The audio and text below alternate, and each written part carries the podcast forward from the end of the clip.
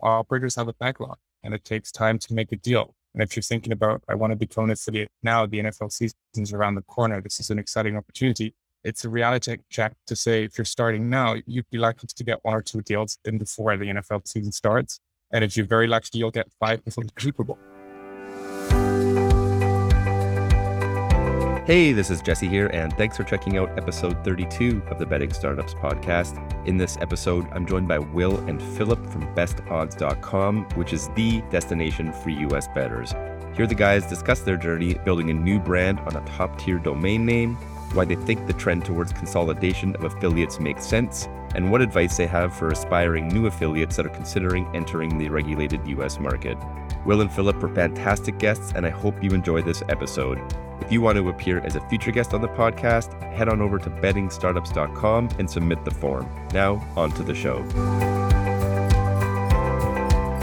All right, we are back with episode 32 of the Betting Startups podcast. And joining me today from bestodds.com, we have Will and Philipp. Guys, welcome to the podcast. Thanks so much for joining. How are you doing today? I'm complaining. It is Friday after all today. And actually, I'm, I'm, I'm, I'm in Munich, so it's just gone 6 p.m. So, uh, yeah, I know where I'm going to be. There's a big garden just down the road. So uh, I'll be heading there after this, I think. Nice. Well, we'll try and get this wrapped up quickly so we can get you off to the beer garden, Will. Um, looking forward to diving into things today, though, and talking about bestodds.com. Uh, I'm a bit of a recovering domain addict. I sometimes like to joke. I've bought so many of them over the years and, of course, done nothing with most of them. So uh, when I see a domain like bestodds.com, uh, I instinctively start to salivate and uh, really excited to talk more about that. But before we do, and maybe just to get started here today, guys, if both of you could briefly introduce yourselves, maybe share a little bit about your backgrounds and maybe some of the major chapters of your journey up until the co-founding of bestodds.com. And Will, maybe we can start with you. Yeah, I'm still the, old party in this room. Um, I think my first ever bet in sports happened in about 1982, to give you a sense of, sort of my age, um, in, in, a horse race in England in, in a place called Nottingham. Uh, it all started then and uh, I learned to read. And my love of numbers started by studying the racing form from a very young age. Um, and so it's natural that when I came to a working age, and when I was at university, I did summer work experience in uh, a company called IG Sports, which had a sports spread betting business. Um, and then I moved into the online trading sphere, the financial trading, because IG had a financial trading business. So I think think Robinhood in the early 2000s was an equivalent of that sort of business. And I spent 12 years there, and then have been a very active angel investor in the in the 2010s until I met Philipp about just over two years ago. And then the, the rest is history in terms of best odds. But I've kept it brief. Yeah, and on my end, uh, my first bet is significantly well later than Will's. I'm the younger part in this party. Um, my career is also significantly shorter. I originally met Will by pitching him a, a UK pension startup business uh, that I was working on to kind of break down UK, the complexities of UK pensions for to, you know, young original people that kind of want to get a leg up and start early. That unfortunately didn't work out, but in retrospect, I'm quite happy about that. Um, but went down a path afterwards of working with a lot of different founders in early positions, kind of just, I was the guy that never said no to anybody needing help and that got me to a couple of very interesting places. Had an opportunity to work with a couple of fantastic people. Ended up at another US uh, affiliate business, also working in the sports betting and iGaming space that Will co-founded. And from there on, well, we go along so well that we ran off with this one when the opportunity came along, and now we're here. Awesome. Thanks for the intros, guys. Um, let's just get into it then. Bestodds.com, just a fantastic brand name intuitively I can basically guess what it is, but maybe just for the avoidance of doubt for anybody listening that isn't completely sure what best odds might be, can you just give us a high concept overview of what it is and maybe what prompted you to decide that this was the project that you wanted to put your time and energy and investment into when sounds like both of you have done a lot and have uh, lots of other options. What was it about bestodds.com that really compelled you uh, to, to take this on? In terms of what it is, uh, tell what's not. It's, it's, not a shoe shop or anything like that. Which is one of my early sort of investments in the online space. Uh, we're aspiring to become one of the, the global leading affiliates. And uh, as you can imagine, a, domain such as Best Odds does not come up around every day. And I think it was in November 2020, then Philipp suddenly one morning went, by the way, you aware that Best Odds is for sale? And I just couldn't believe it. I thought, sure, it's just too good a name. It must have gone somewhere. And it hadn't. uh, and it was been dormant for a quarter of a century in essence. And uh, Philipp brought it to, to, my attention. I just thought, goodness, this is too exciting an opportunity to forgo. I'd used uh, a company called Oddschecker, I'm sure with which you're familiar, for nearly 20 years as a consumer, and always thought there's got to be somebody to take them on, surely. And if one was trying to do that and then trying to create a a brand and a destination for betting, I think sort of best odds as a domain would be the perfect place to start. And so uh, we took this idea, and and now here we are, 18 months later, as a, a thriving US facing affiliate presence in Ontario with, with ambitions for further afield in future. I'm curious, how do you sort of think about the type of advantage or head start that it gives you guys building a brand around, I guess, what is essentially a category defining domain, right? I mean, you know, there's a shortage of quality domains out there. People are getting very creative with their naming and their branding, but best odds is just immediate, right? We know exactly what it is as soon as those words are uttered. And I'm just, yeah, sort of curious how do you guys sort of think about the advantage that gives you as a new upstart challenger brand in the affiliate space? I think there's there's quite a few angles. From our business perspective, we're an affiliate that's largely based on organic traffic. Um, and it starts even just there. Best Odds is a very recognizable brand name that in the grand scheme of domain specific domains or vertical specific domains seems rather trustworthy. Um, there's a lot of gambling specific domains that seem not as trustworthy, I would say. And so when you see somebody like Best Odds, even if it's maybe only spot four or three on the SERP, um, we believe that there's a, an actual edge to people potentially taking on something like that rather than a number one. The number one is a very obscure, long ended, very specific domain, like we see quite a lot with gambling. So we think, you know, there's a there's a certain level of recognizability and also just remember rememberability. I don't know if that's an actual word, but um, it's just far easier to remember something like Best Odds when your friend tells you about where they learned about what actually is a money line. Because we're aware there's like huge barriers to entry, and they say, "Well, I read about it on Best Odds." Kind of sticks to your mind, and we thought that that was a very, very good, good, good space to start. Um, there's a lot of considerations further from there, but on a very high level, we think that it, it, it just sticks in your mind. It's easy to remember. And like Will always says, it, it does what it says on the tin. Uh, and it can be adapted to quite a few stages of market maturity, uh, like the US right now, but also then, you know, UK being a slightly bit further along the sort of betting maturity market scale. Just from the content perspective, um, I'm curious, Philipp, if you could talk a little bit about you know, just what's on bestodds.com now. Obviously, fairly early in the journey still, and I'm sure a lot more to come. But, you know, just as it exists today, if I was a user going to bestodds.com, you know, what could I expect to find or, or see on the website? What's on there right now? I mean, a whole lot of content. uh, we're we're up to quite a lot of evergreen content at this point, and we've always believed that a lot of the value in this market lies in authentic education of this of this landscape. Um, we do have a market in which quite a lot of people have bet before with an illegal offshore operator, but a lot of it also still is people that are new to this that don't understand this. They're being introduced to this by friends, but specifically the US has quite a lot of barriers to entry. I, I don't think that this is a space where you look at it once and you will understand everything. Um, and so a lot of what we focused on in these early days and our initial push into content on our site was really to drive down how can we create a comprehensive suite of educational articles uh, that help people kind of get over that barrier of I don't know what this is. This is kind of intimidating. I don't just want to lose money because I don't understand. Uh, and I think that's a big part for us. Um, we've we've moved on. We we have a bit of tools on there, your traditional calculators, trackers, and everything else, and obviously a lot of odds comparison. Um, we're we're about to roll out a whole set of new odds comparison functionality, which we're very excited about. Um, but we've more and more dove into some of the other content as well that kind of really portrays our brand voice. We've had the wonderful advantage of uh, hiring a couple of very, very talented people that we think are fantastic writers and fantastic voices in this market, have been betting for a long time. Um, and more and more, we're pushing into some of the more investigative journalism, so to speak, um, that really talks in our voice, talks to public trends. You know, we break things down very simply. People ask themselves, what happens if I actually just bet the underdog all season long? Will I lose money? Will I make money? What happens? So we have our guys just kind of chase down these niche stories, uh, go through it, crunch the data, write something nice up about it, and, and share it with everyone else. Uh, and we've seen this resonate with the community quite nicely. Nice. And I want to ask as well, Philipp, you just mentioned, you know, this sort of sense of wanting to be a brand that is associated with trust and trustworthiness. And, you know, looking at the site, it's a very clean aesthetic. It's, uh, you know, void of a lot of banner ads and advertisements and sorts of these things that you would normally expect to see on most other affiliate sites. Yet, you know, yours is exceptionally clean um, and is, you know, quite a refreshing juxtaposition, I must say. And I'm just sort of curious to hear you talk a little bit about your thinking and your mindset from a UX perspective and sort of some of the design thinking that went into bestodds.com because it really does stand out for me having looked at, you know, many affiliate sites over the years.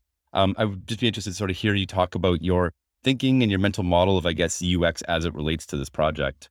Yeah, 100%. I think there's, there's a couple different considerations. First of all, we think that there's highly advanced affiliates in other spaces. Uh, for us, particularly finance tends to be quite a mature market when it comes to the affiliates in the US.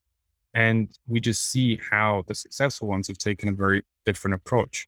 Um, because when we look at gambling in the US, a lot of it is very much orientated towards the end of the funnel, that last step where I just need that final bit of information to get in that promo code, that bonus code, that sign up offer. And that's kind of it. But truly successful affiliates speak to almost every part of the funnel. And that starts by providing objective overviews a lot earlier on. And we just saw how in other spaces, affiliates, uh, they tend to be, you know, the, the way that they structure their sites takes you through a journey and you start to develop trust with them. And that's largely based on not being distracted, not being overly pushed to these types of offers. Um, and, and quite frankly, we think it's also just in our interest. Um, we have some data, not yet enough because we've only been around for one and a half years or so. We're, we're continuing to collect it. And so far, we seem to be correct that showing people too much stuff confuses them and, and leads to less results than focusing their attention on very few things that we actually care about, right? So I'd much rather have a clean looking article that clearly goes towards one goal that we want to achieve, understand what we say. And if you like it, you know, go and convert with one of our operating partners rather than trying to kind of plug in opportunities everywhere left and right uh, and, and kind of just kind of shooting shooting some stray bullets to see some of them will hit um, and so excited to see whether our assumptions turn into knowledge we, we seem to be on a reasonable path so far but it's it's a philosophy that we continue to believe in with things that we're rolling out now and and and that we believe to be hopefully it's going to be the market standard in a couple of years down the line Awesome. Um, I also want to ask you guys a little bit about just the affiliate marketing landscape and particularly in the US market right now. Um, if you could just sort of level set as to where we're at today, maybe give us a bit of a sense as to kind of what the landscape is looking like from your perspective. And I guess, you know, I'm interested as well. Are there any particular trends you're seeing right now or keeping an eye on, again, uh, particularly in the US side of the affiliate ecosystem?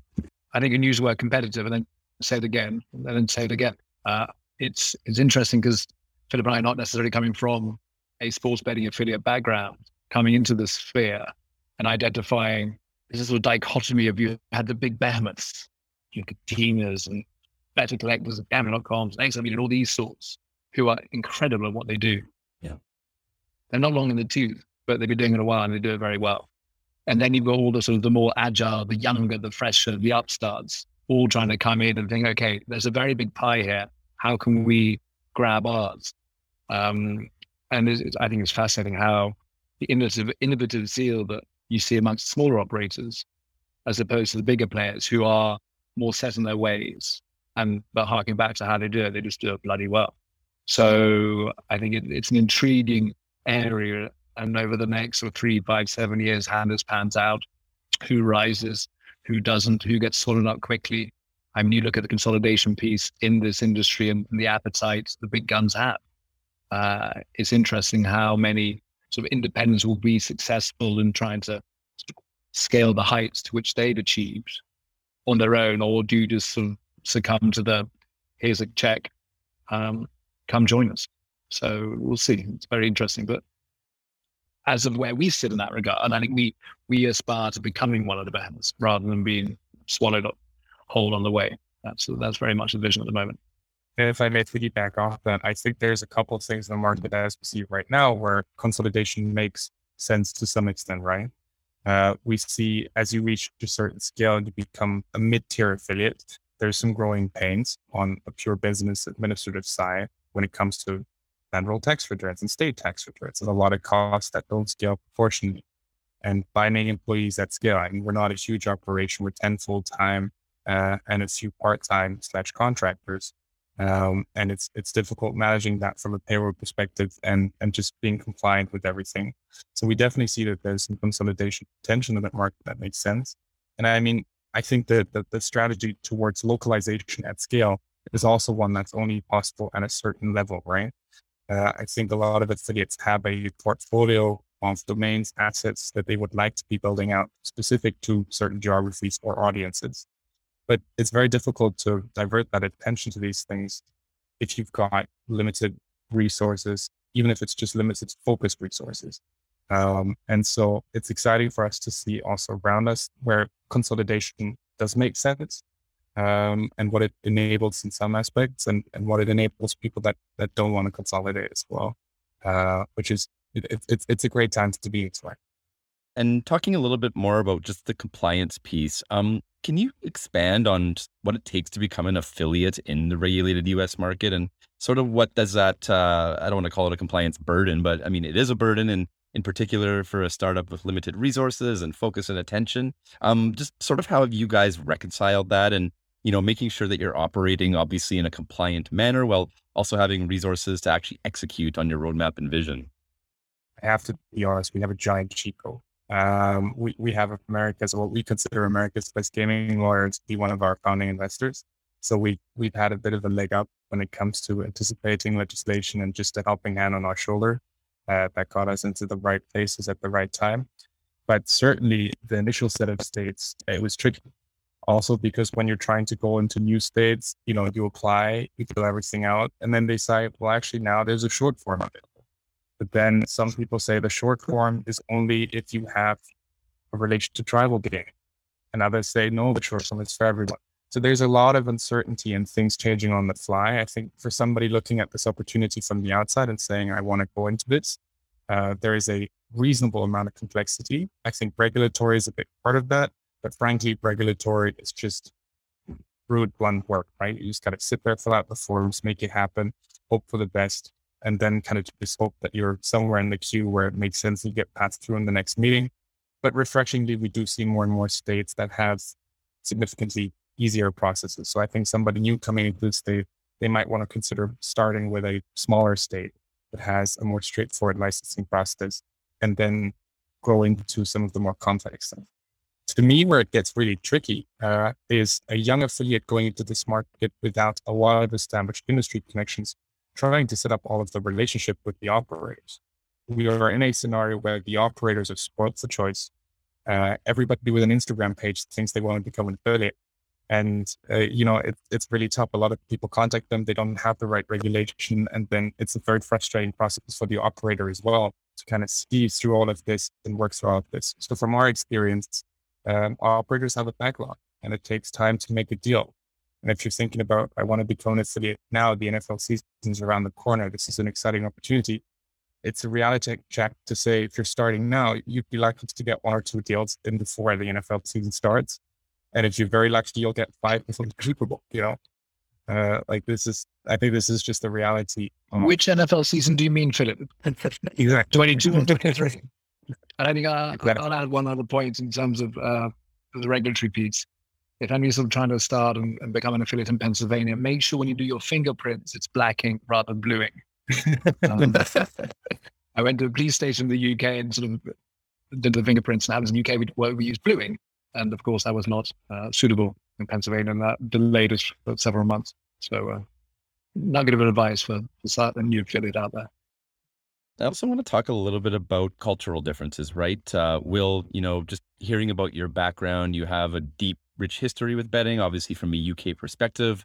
And, you know, betting's been a deep part of the culture and sort of heritage of the UK for a long, long time. And, you know, you're now focusing on building a brand, maybe more so positioned to the US market. And I'm sort of curious, sort of through the UK lens and your experience betting in the UK market, what are some of the major cultural differences you see between the way punters in the UK and betters in the US behave? And, you know, whether that be similarities, differences, just what are your sort of overall observations comparing the two markets given your background and experience? I think in 1997, a British Prime Minister came to power called Tony Blair on the on the premise of education, education, education. And I think for the UK punter, there's no need for education because it's in the DNA. You just grow up with it. 40% of the population on the first Saturday in April will have a bet on this particular horse race. It's 40% of the entire population. It, it's it's part of the vernacular. And that's what going back to why best odds is so exciting. It's the vernacular. Did you get the best odds on that horse? It was 12 to 1. I got 14s. That is an everyday occurrence. In the US, probably the 10% or so who may have been betting offshore may potentially know, oh, I got plus 1200, I got plus 1400. Yabu sucks. For the other 90%, they haven't got a Scoobies. This is not what one didn't grow up with this. And it's now more a case of, okay, which brand ambassador for one of the major sportsbooks do I like? Or is it a case of I used to be a fantasy customer and I'm now a sports betting because I'm still stuck with them because I know what they're doing? There isn't that sense of shopping for the best lines or the best odds yet. But it will come. Americans are one of the most intelligent races on the on the planet. They're very good at shopping around for bargains in all sorts of other industries why wouldn't one do the same in, uh, for betting and gambling? Uh, and I'm sure that's where we want to be and build out that aspect of a destination so that people come to us to, to find out the best odds and and bet accordingly. Because why leave money on the table? And, and it really is. It's staggering. We, we talked about sort of, sort of niche markets in our, one of our newsletters. We revealed the difference of how much one would leave on the table just by betting NRFIs in the first month of season. Hmm just on on, on ten dollar bets on NRFIs. You, would leave over a thousand dollars on the table by not shopping around for the odds. It's really quite stark. Um, so yeah, I think it's it's the knowledge, it's the information gap currently that, that isn't there. And I previously invested in, in a US wine business. I always cited going up the wine knowledge curve, and I think there is very much an aspect to that of, of the betting curve. I'm still learning. Been doing it 40 years. Um, so we want to be that place where people come to in order to educate themselves and go up that betting knowledge curve to become better betters and just more prudent, more sensible, more aware um, of the risks, but also of okay, if I can get the price there and it's actually there in the long term, it makes much more sense.